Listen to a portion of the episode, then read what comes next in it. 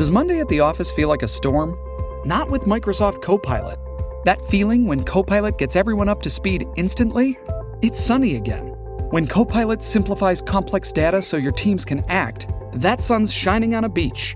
And when Copilot uncovers hidden insights, you're on that beach with your people and you find buried treasure.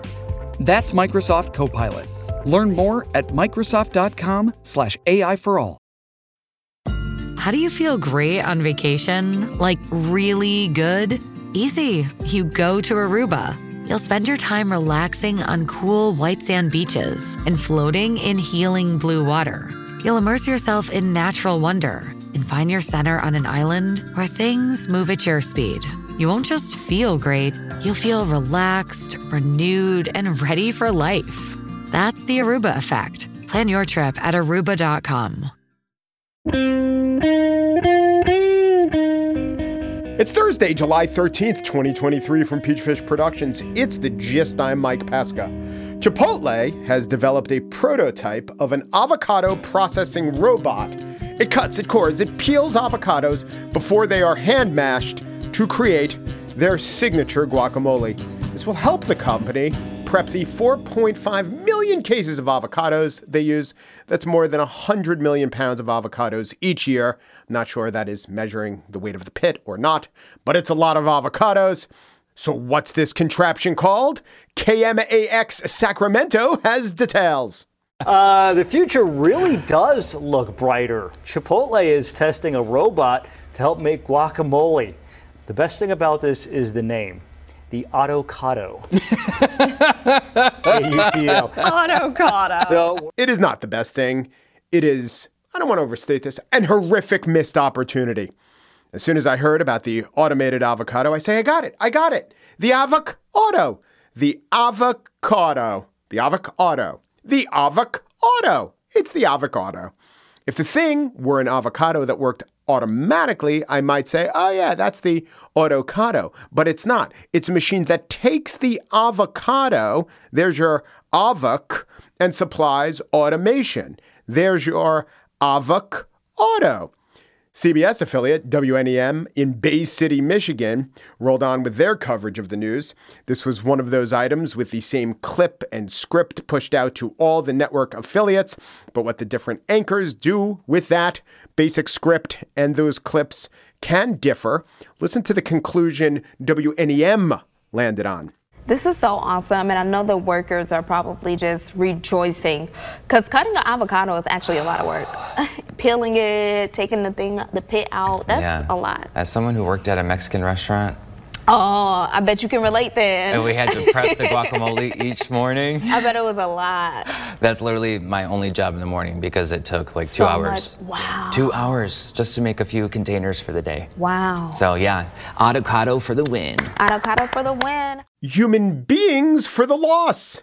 Trace, I'm going to assume the male host there of WNEM, who used to work in the avocado gutting industry, did correctly assess the labor savings involved, but he incorrectly defined who the labor represented in that situation. The labor is you, Trace, or would have been you back in the day. But not all network affiliate Happy Talk is the same, because over there, back on the West Coast, on Good Day Sacramento, the host took a shot at discerning the implications of this cobotic. That's what they call the robot, which works with humans. That is not at all an Orwellian name for a robot that works alongside a person, which is to say, the only person who hasn't gotten fired after the robot injected its services into the business. Anyway, I gotta say, gotta Cotto, I gotta say, I gotta hand it to the Sacramentans. They nailed it. Correct, Mr. Cody Stark, actual name. Good take, good day. Keep Cody Stark on board. As far as his Bay City counterpart, well, it's a win for AI, a pretty good argument, which may well soon gut and pit local reporting. Consider it a newsicado. On the show today, actor strike, UPS strike, Pesca strike. But first, we're joined once more by John McWhorter, a professor of linguistics at Columbia, New York Times columnist, podcaster. He's also a frequent guest on the Glenn Loury Show, The Glenn Show. Check him out there. This is our second part of McWhorter's Quarters, our branded discussion segment And the term that comes up now among the terms, toxic masculinity. We'll also talk about how interruptions contribute, contribute to conversations. You know what I'm saying? And also how words themselves are the not just the means of advancing a cause, they've become the cause. John McWhorter up next.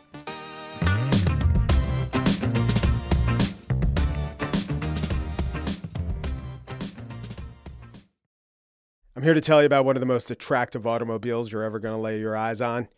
And it's not just how good it looks, it's everything that can do. For those who embrace the impossible, the Defender 110 is up for the adventure. This iconic vehicle has been redefined with thoroughly modern design. The exterior, which won me over, is reimagined with compelling proportions and precise detailing. The interior is built with integrity, using the most robust of materials. The Defender capability is legendary whether you're facing off road challenges or harsh weather conditions. The Defender 110 lets you go further and do more. Cargo capacity means you got room for your gear. To drive the Defender is to do what you do via your intellect, via your passions in life. It is to explore with greater confidence. Ready for a wide range of adventures? The Defender family features the two door Defender 90, the Defender 110, the Defender 130 that seats up to eight. Learn more at landroverusa.com forward slash Defender. Shipping can make or break a sale, so optimize how you ship your orders with ShipStation. They make it easy to automate and manage orders no matter how big your business grows and they might even be able to help reduce shipping and warehouse costs. So optimize and keep up your momentum for growth with ShipStation. Sign up for your free 60-day trial now at shipstation.com and use the code POD. That's shipstation.com with the code POD. We're joined once more by linguist John McWhorter, and to John, I put this question Toxic masculinity as a phrase. I sense that maybe it's because the phrase was so successful that it really took off. And it took off in a way that the toxicity seemed to subsume the masculinity. And among some quarters, I think quarters that McWhorter writes for or certainly circulates in, there is the strong implication that all masculinity is toxic. So it's not like a phrase the hard sciences. Because when people say that, you know, oh, as opposed to sociology or the softer sciences, right? It's more like a phrase, the electric guitar. Whereas it's not quite technically true that all guitars are electric guitar, but if you say I play the guitar, most people will assume it is an electric guitar. Another example of that kind of phrase. A new suit of clothes. I no longer have to say of clothes. I could just say a new suit. People will know that it means of clothes. So, why is it, John, that some expressions take on this sheen as to subsume and not just describe as an adjective the whole? Yeah, that is a very interesting analogy. And yes, it's getting to the point where toxic masculinity is beginning to be used as you know the default kind of masculinity. This is what is inherent to all of us as men. Anything that we do that involves any kind of assertion or presumption. Of course, we have to wonder what is femininity. But yes, the term has has broadened, as linguists put it, and it starts with very valuable lessons. I actually learned about 30 years ago some very important lessons about radical feminism. And radical feminism, frankly, was quite extreme if you read Andrea Dworkin and Catharine MacKinnon, but still, there were things that one wished to know and that one should have known. But there's an extent to which someone with the hammer, everything to them is a nail. And I have to tread carefully here because I I I don't want to sound dismissive, but there's a happy warrior aspect to human beings, and you can enjoy pointing out the downsides of old fashioned masculinity, the sorts of things that both you and I need to think about. And then get to the point where well, you can say that about every second thing that we say or do is toxic masculinity in that way. And it's tempting because, of course, part of saying anything is not only referring to it. You don't just say moon. You say, oh, look, the moon is out so early. What about the moon? That's a kind of assertion A lot of communication is you are asserting what you wish to point out as opposed to what somebody about 15 seconds ago wished to point out. That's a lot of what conversation is. Well, there's a short step from that to claiming that anybody who breaks in at the half sentence point is being a toxic male when actually you can look at women conversing where they interrupt one another in exactly the same way. Yes, that can get there. You've discovered something. There's something called toxic masculinity, and there is. But next thing you know, that's all we are. That's something you could almost have predicted once that term started. Right, right. And just on that point, interruptions are misunderstood. There, there is a form of, in fact, it's the more common form of conversationally additive in, interruptions. And without those kind of interruptions, the joy of being in person and one of the detriments of Zoom, it adds to everyone's understanding and conversation. But if you went and tracked sentences, you would see certain people were interrupting. And I don't know if this is gendered to, you know, use that term, but interruption per se is not a bad thing. It's not a disruptive thing and it's not a toxic thing. There's a such thing as interrupting rudely, of course. Yes, But yes. the idea that conversation goes the way it does in Henry James novels, that's an idealization. And in many, many cultures, interruption is very much the norm. Nobody finishes a sentence. And that's been said not only of cultures we might consider exotic, but there's work that says that American urban Jews interrupt as affection, as a sign of engagement. That's what you do. And so, yeah, interruption is that sort of thing. There is documentation that men interrupt more than women. However, it's getting old. A lot of that work was done in the late 20th century, and gender norms are blending and changing, and that doesn't hold up as much now as it used to. Interruption in normal conversation, unlike what you and I are doing right now, is normal, and it's very easy to read it as toxic maleness if that's what you're waiting to establish. But it would be interesting to also compare how often did women interrupt one another and even other men. Yeah, it's, Yeah. I, language can be idealized. Yes, and is an in- interruption. Not only that, but is an interruption. There are some great interruptions. Without interruption, we wouldn't have, I think, the greatest conversations ever. They're not all colloquies. No. Um, so here's another big issue I was thinking of. It seems so often we can't get the words right when saying agreeing on what to call movements. Ibram Kendi, who you mentioned, he likes anti-racist. Seems a little unfair to me that I have to be, if I'm not in that category, what am I by default? The New Yorker calls the group FAIR, which I think you have some affiliation with. They call that anti-woke. As I read that, I, I said to myself, would they apply that label to another group in a similar situation? And I keep thinking of it, or it keeps getting proposed or depicted as the stumbling block. But once we get past these linguistic issues, we're going to get to the real issue. But I have been thinking about this more and more and more, and I am becoming more and more convinced that this isn't the stumbling block to get past. The things to call whatever the real issues are, that increasingly, I believe, are the real issues, is the real issues, is the end to many of these movements. Let us change the language around the movement. Uh, do you agree that uh, uh, maybe I've come to this later than you have? You've been observing longer, but th- is this more common that just the words are what we're arguing about as opposed to something underlining the words? It's funny. There's a a dog that doesn't bark, so to speak, when you read about progressive movements in even the recent past, which is that very on fire people were much, much less concerned with what you call things than we are today. And it can seem so natural today to think that To interrupt, to interrupt, did do you know, did the civil rights movement argue over the phrase the civil rights movement? I am unaware that anybody had a problem with that. And of course, during that time, the idea was that you don't say Negro, you say black. People argued that quite fiercely. That was one thing.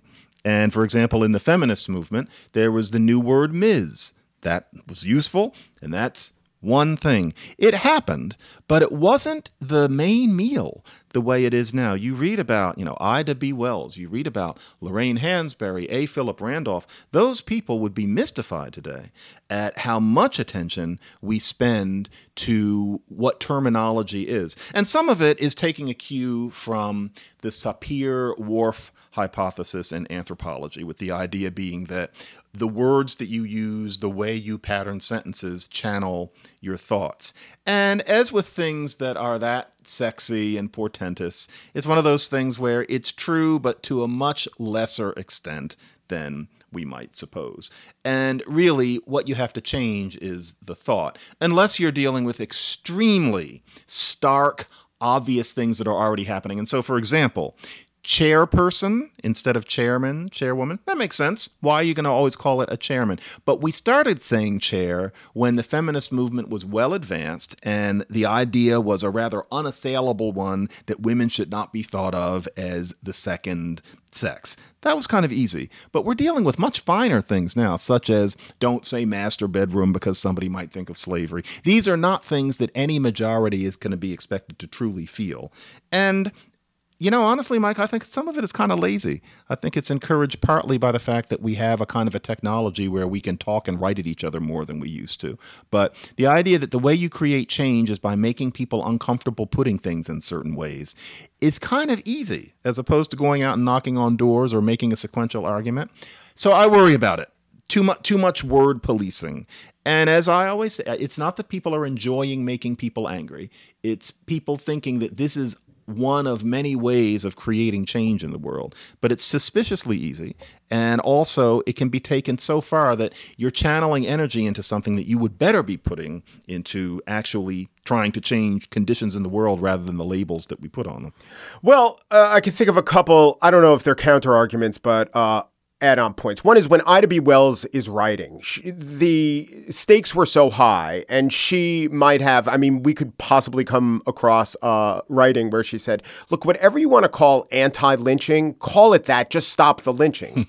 right? The important thing is not really the language. We have to stop these, you know, utter acts of evil. And so maybe the temperatures come down and we have uh, let's call it the luxury to look at the words because the gravest injustices have been eliminated. I don't know what an activist. I would agree. Would, yeah, yeah, yeah. Another point of it, and I actually totally agree with um, the the fact that we're so much of our experience is mediated through communication. That of course we're going to start focusing more on communication, but I also wonder if it's that well when it comes to say reforming society and doing anything to um, compensate or make up for America's horrible history with indigenous people. That's all but impossible. What is possible is to change the words around it, to change Native American to indigenous person, which was once American Indian, to say land acknowledgments, which doesn't give anyone back their land. It's just a saying. Maybe it's if uh, social movements need victories, and so many of the victories have been of a linguistic variety, let's p- just be like the drunk who's looking for the car keys under the lamp rather than where he lost them. the hardest thing about some of these things, though, is um, when a certain group is speaking for a group of people who have been grievously abused, but the people themselves don't necessarily feel the same way. And so, one of the hardest things, and this is something I experienced at UC Berkeley too, because the linguistics department has a really important and vigorous um, program to help save Native American languages. You learn that you're supposed to say Native American, and then you find that, frankly, most of the Native Americans you meet say Indian. So, what do you do? And you gradually realize that they don't mind if you say Indian either. And in fact, that Native American sounds a little chilly and clinical.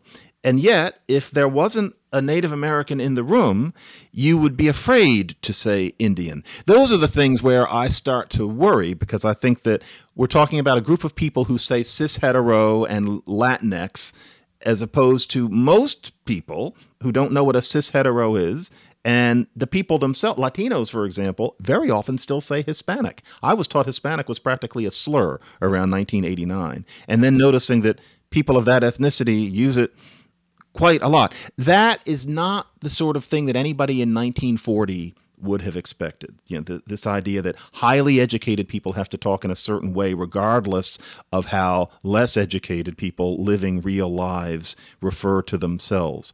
There's just, you know, where do you draw the line? But there is an excess in these things. Yeah, yeah. You have to code switch, but you're switching away from a language that could actually be understood by the very peoples you're supposed to be expressing mm-hmm. sympathy towards. Yeah. It's yeah. Does this play into your theory about how wokeism or social justice and the language thereof is religion. Um, I'm thinking of prayers. I'm thinking of cants. I'm thinking of religious language. And you know, do you see do you see that applying to this that framework applying to this situation? You know, I'm going to give you something that I don't think I've ever said before, which is that I am definitely, I am definitely convinced that extreme punitive wokeism, not just understanding a hard left perspective, but being willing to push people out of out of windows on the basis of it. That is a religion. I really do believe that it probably sits in all the exact same centers of the brain. The fact that it often doesn't make logical sense is an indication that we're talking about faith rather than reason in those particular cases. But there are times when a little religion can be a nice thing. And I must say that that the place acknowledgments with Native Americans, I get that. I have spent my life looking at parking lots and, you know, Neiman Marcus and my own house and thinking people lived here and they were living perfectly legitimate lives. They thought of this place as much theirs, as much hallowed with their memories as I think of it now. They're gone. There's nothing to be done about it it's it's you know injustice that's unthinkable, but it happened. It's over. It's it's ineradicable. The idea that you might say before you do something on that land, these are the people who lived here. No, it doesn't fix anything. And yes, there's a certain performativeness to it. But for example, I'm sitting right here. I'm I'm in a bungalow colony in Monroe, New York. Native Americans lived here, and now there's this little bungalow and there's a swimming pool about 10 yards from me. There's nothing to be done about it. But I like to think that there were people who lived here. That's the best we can do. That is a kind of prayer. That is like crossing my chest.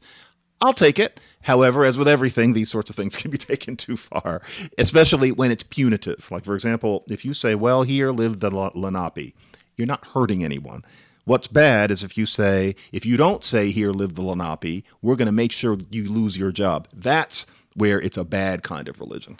Bungalow from the Hindi word Bengala. Ah, not bad. Belonging to Bengal. oh, also defenestration, which you mentioned. I find it puzzling that of all the ways to kill people, that's one that has a specific word in the language. Maybe it's just so fun to say. I don't know. Because and because it's such a vivid image. Yes, that's right. And and maybe yeah. it's because of there was this historic event called the defenestration of Prague. Right. Which right the yeah. Czech thing. Yes, yeah. the Czech thing. Check yourself before you wreck yourself from a third story window. I would say. what I find is that we in general, uh, euphemistically, uh, add words to more blunt phenomenon to soften them. So rape becomes sexual assault. But sometimes it goes in the opposite direction, right? Confirmed bachelor becomes gay because we realize that by replacing something gauzy for something direct, we're embracing the thing that's direct. In a delicate condition becomes pregnant. Hmm.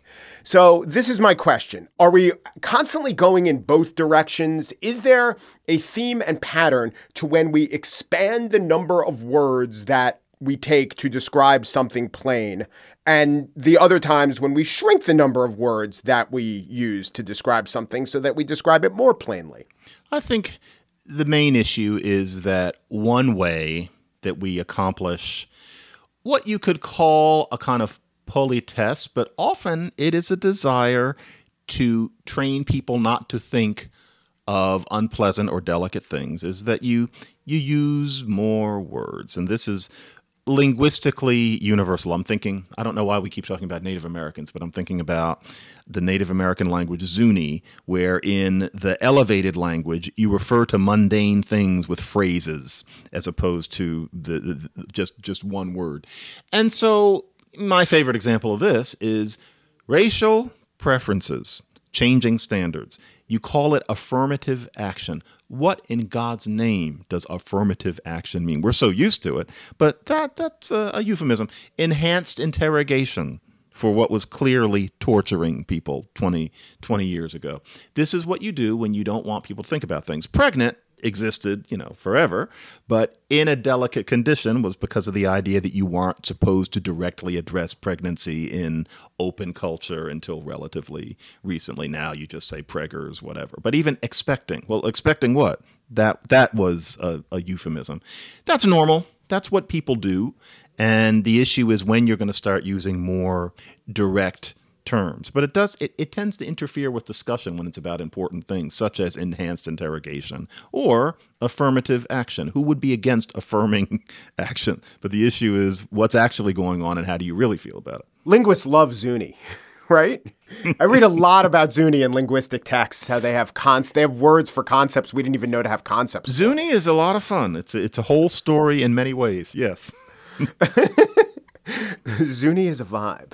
So says John McWhorter. John McWhorter is a columnist for the New York Times, and he he has been uh, engaging in an act of education and self confession for many years in the podcast Lexicon Valley. If you want to know what is going on in John's life, listen to Lexicon Valley. You'll also get an excellent education in words and songs. John, as always, thank you. Thank you once again. Mike, thanks so much for that plug and glad we could talk.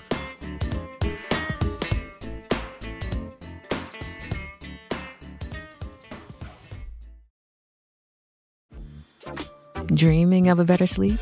Tossing and turning is not your destiny. And Olly is here to help. Olly invites you to sink into sweet, sweet slumber to improve your mental and physical health and overall wellness. More than just melatonin, Olly's ingredients help you unwind your mind for a delightfully dreamy drift off. Sleep is on the way at Olly.com. That's O L L Y.com. And now the spiel. There's a big strike. If you thought Writers Guild or SAG AFTRA and the actors, you're not wrong. You've just been bamboozled by the media entertainment complex.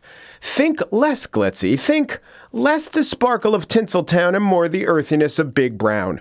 UPS workers are set to strike. ABC News lays out just how big a deal that is. A walkout would have ripple effects throughout the economy, with the company employing more than 330,000 workers and delivering millions of packages each day. The value of the goods it delivers annually has been estimated at 6% of the U.S. economy. I like the number of workers stat. I like the 6% of the economy stat. That's cool. The millions of packages detail, not much of a detail. So you're saying six per worker? Kind of low, unimpressive. PBS reports the number as 24 million packages a day. That's more like it. I think the UPS workers are in a pretty good bargaining position. I base it on my understanding of supply and demand, where we are in terms of labor supply, the demand for this very profitable company to continue supplying us with packages, and just how sympathetic an argument the workers are making. Sean O'Brien, head of the Teamsters, made the case on Fox. What do you tell folks at home who don't understand the details of what you're arguing over that they might not down the road get their packages or worse? Well, look, I mean, that's up to UPS, and if UPS doesn't uh, um, reward our, our members, then you know they'd be causing the strike and the work stoppage. But the general public has to understand that through the pandemic, the toughest times, our members, their UPS uh, men and women who deliver their packages, and the unsung heroes, the part-timers that loaded those packages, were never rewarded. They were never uh, compensated correctly. They went out there and risked their lives. Uh, and we hear about all these post-pandemic shortfalls in society. The one positive thing with e-commerce, especially UPS, they've seen 100% growth. They've made $100 billion.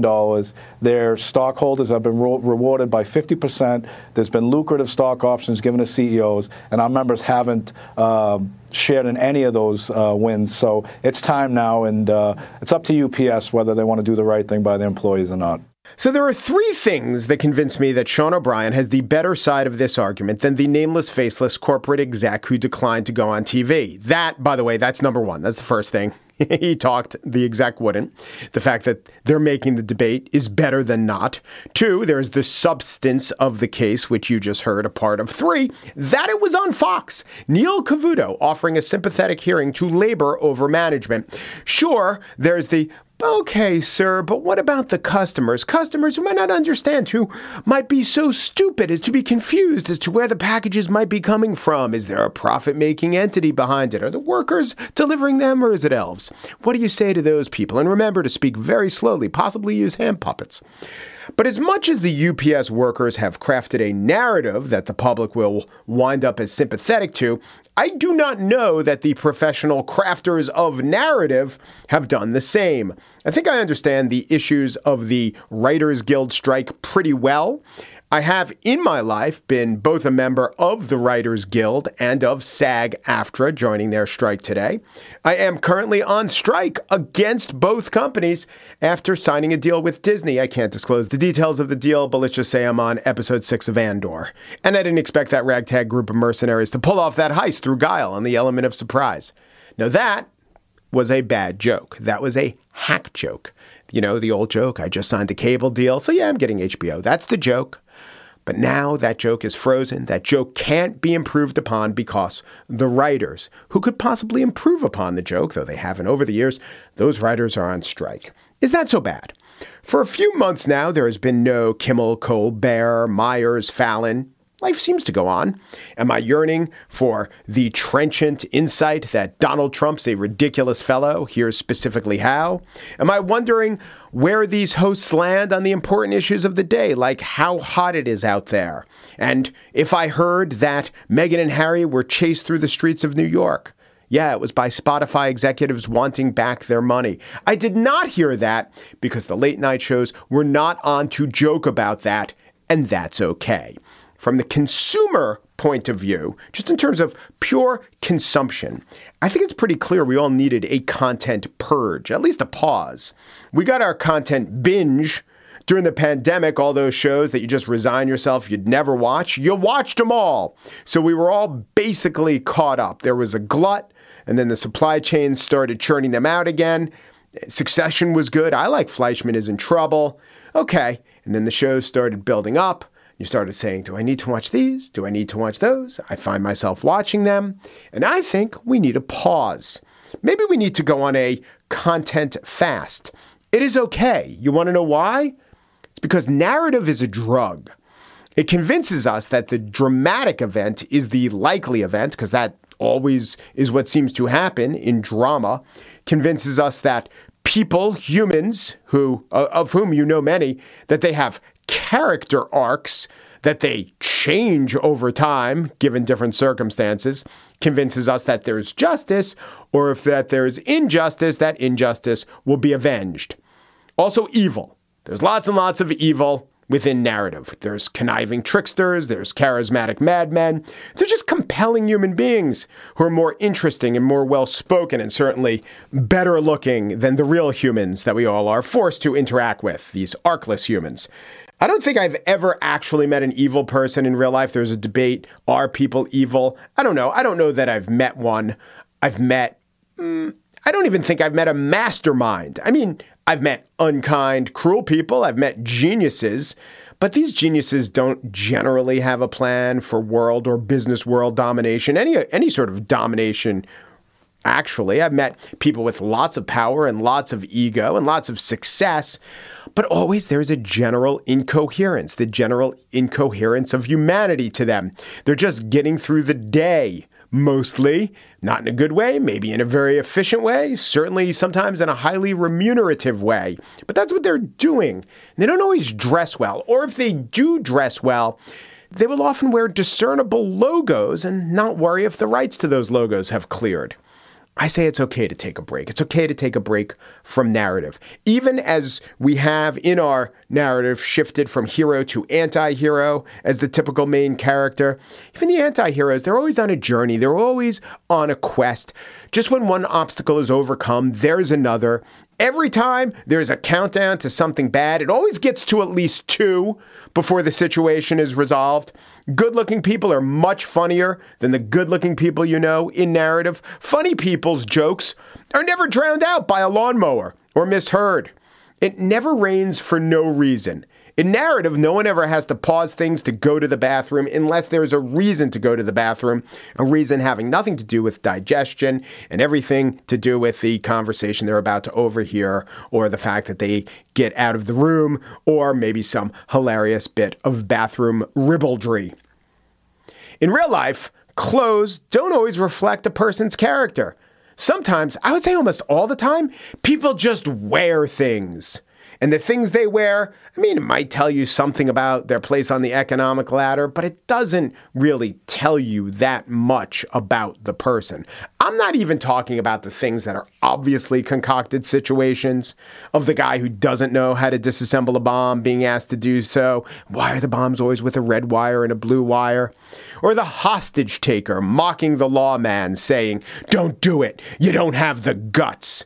And the lawman saying, in a similar situation. Give me one reason I shouldn't shoot you right now. And the other guy saying, I'll give you a million reasons as a briefcase of cash is dangled over a ravine that almost never happens in the course of day to day life. I'm not talking about any of that stuff. I'm even talking about the best, the most quote unquote realistic, the embodiment of artistry, why we tell stories. I'm even talking about that type of narrative. You might even choose to interpret what I'm saying as solely talking about that type of narrative. It's still true. It's still a drug. It's still designed to affect our central nervous systems, and it does. It can really warp us watching too much of it, imbibing more story than we were meant to as a species. So I'm fine with a pause. Really, the delivery of narrative is not an unalloyed good thing. The delivery of packages basically is unless the packages contain old DVDs of Kurt Russell movies, where the hero might say, Give me one good reason I shouldn't shoot you right now. And the villain counters, I'll give you two, and gestures towards the henchmen who are holding guns on the twins. Let's call them Jason and Jennifer. No, Daddy, no. If it's the DVD multi pack of all that, you guys could keep it. Because I'm just here to chew bubblegum and kick ass, and the replacement UPS driver lost my bubblegum. Goddamn those scabs.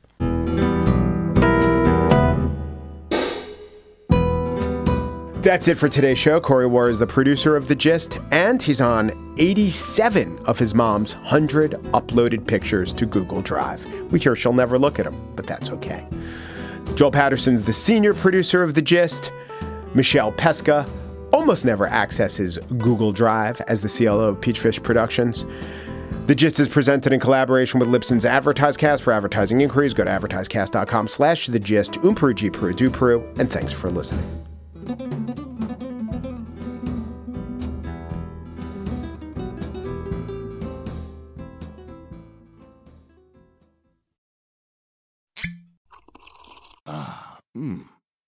First taste of rare bourbon you finally got your hands on. That's nice. At caskers.com, we make this experience easy. Caskers is a one stop spirit curator with an impressive selection of exclusive, sought after, rare, and household names in the realm of premium spirits and champagne. Discover the top flavors of the year now by going to caskers.com and using code WELCOME10 for $10 off your first purchase. Get $10 off your first purchase with code WELCOME10 at caskers.com.